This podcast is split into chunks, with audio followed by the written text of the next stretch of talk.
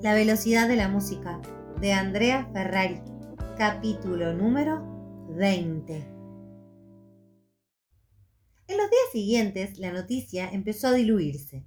Otros hechos habían saltado a los titulares y a falta de novedades, la desaparición de Tommy Fox y la muerte de Convertini se habían reducido a pequeñas notas en las últimas páginas. Esa mañana Sol echó una mirada general y solo encontró un título que se repetía con escasas variantes en varios diarios. Diez días sin Tommy Fox. Los números redondos siempre venían bien. Diez días, un mes, cinco años, un siglo. Es el periodismo aniversario. La excusa numérica sirve para publicar cualquier cosa, le dijo esa tarde a Tatú. Él levantó las cejas. ¿Tenemos un día súper crítico? No más que lo habitual. Quisiera sacar algo en el blog de este asunto, pero no está pasando nada. ¿Y qué hay de tu informante secreto? ¿Timón? Nada. Silencio absoluto. Pero en estos días algo tiene que pasar. Fox no puede haberse desvanecido en el aire. ¿Vos crees que está secuestrado? No, ya no lo cree nadie. No puede pasar tanto tiempo sin que pidan un rescate. Tampoco hubo un solo testimonio de alguien que lo haya visto. Todo parece indicar que está muerto. La hipótesis más fuerte es que fue un secuestro que salió mal, él se quiso escapar y lo mataron. ¿Y las chicas detenidas? Se supone que las están por soltar. Es increíble que no lo hayan hecho todavía. No hay ninguna prueba que las comprometa. Pero es lo de siempre. Cuando hay un famoso involucrado, todos se mueren de miedo ante lo que puedan decir los medios. Tatu sonrió. Definitivamente es un día ultra, ultra crítico. Creo que un café con algo dulce en la esquina te puede apaciguar. Dale, vamos.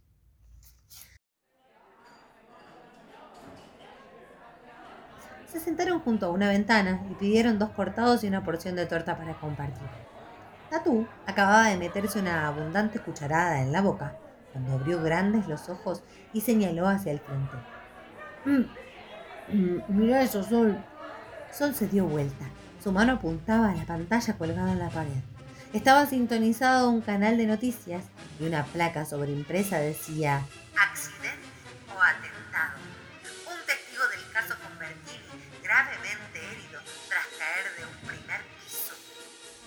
Se sintió algo mareada mientras se levantaba y caminaba hacia el televisor. El locutor movía la boca, pero no había sonido. Ella se puso de puntas de pie y tocó nerviosamente el costado de la pantalla. No encontraba ningún botón. Estaba intentando con el otro costado cuando se le acercó por la espalda uno de los mozos con una bandeja cargada. Tenés que pedirle al encargado, Sol, pero te aviso que nunca quiere, ni el partido nos deja escuchar. Iba a ser más rápido correr a la redacción. Volvió a la mesa y, aún de pie, tomó un trago largo de café hasta acabarlo. Tatu, pagame mi parte, después te devuelvo, dijo, mientras agarraba su cartera y corría sin escuchar la respuesta. La expresión desolada de Juárez se lo confirmó antes de preguntar. Era Santiago Rimini. Se había caído del primer piso de la obra en construcción donde trabajaba y estaba inconsciente, internado en un hospital. Entre sus pertenencias habían encontrado una botella de vino a medio tomar, por lo que la policía sospechaba que el alcohol podría haber sido la causa de la caída. Pero tampoco descartaban un atentado. Sol se sentó. El mareo había empeorado. ¿Vos qué pensás? No sé, respondió en voz baja Suárez. Voy para allá.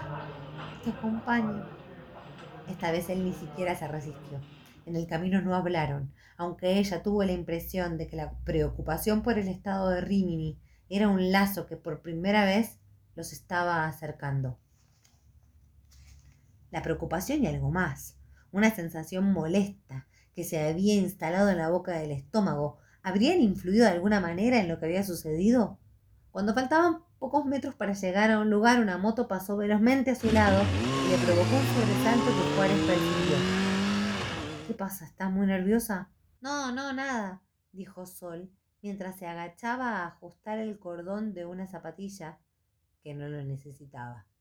Era como una sensación de culpabilidad lo que le anudaba la garganta. A su cabeza volvían las imágenes del encuentro con Rimini, el pudor con el que había posado para las fotos, su voz suave que respondía Sí, sí, creo que lo reconocería.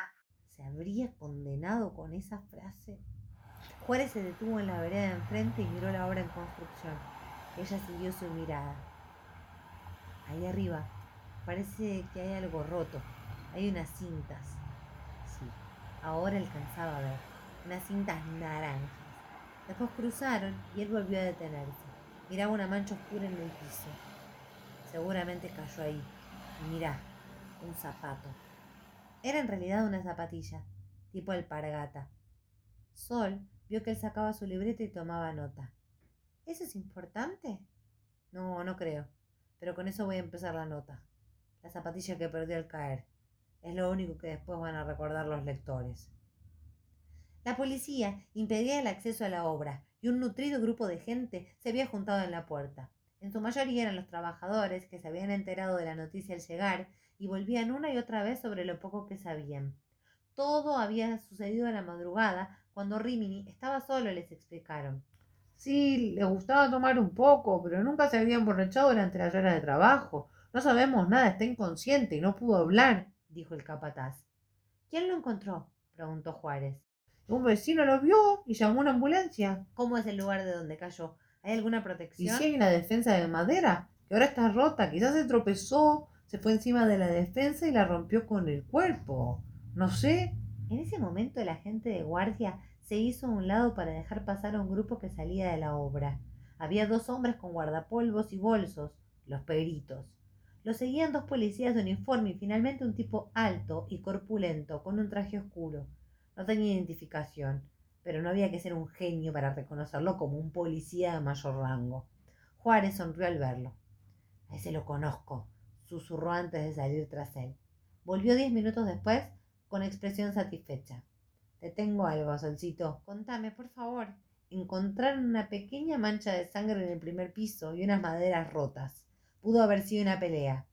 Una hipótesis posible es que alguien lo asustó, quiso escapar y saltó desde el primer piso.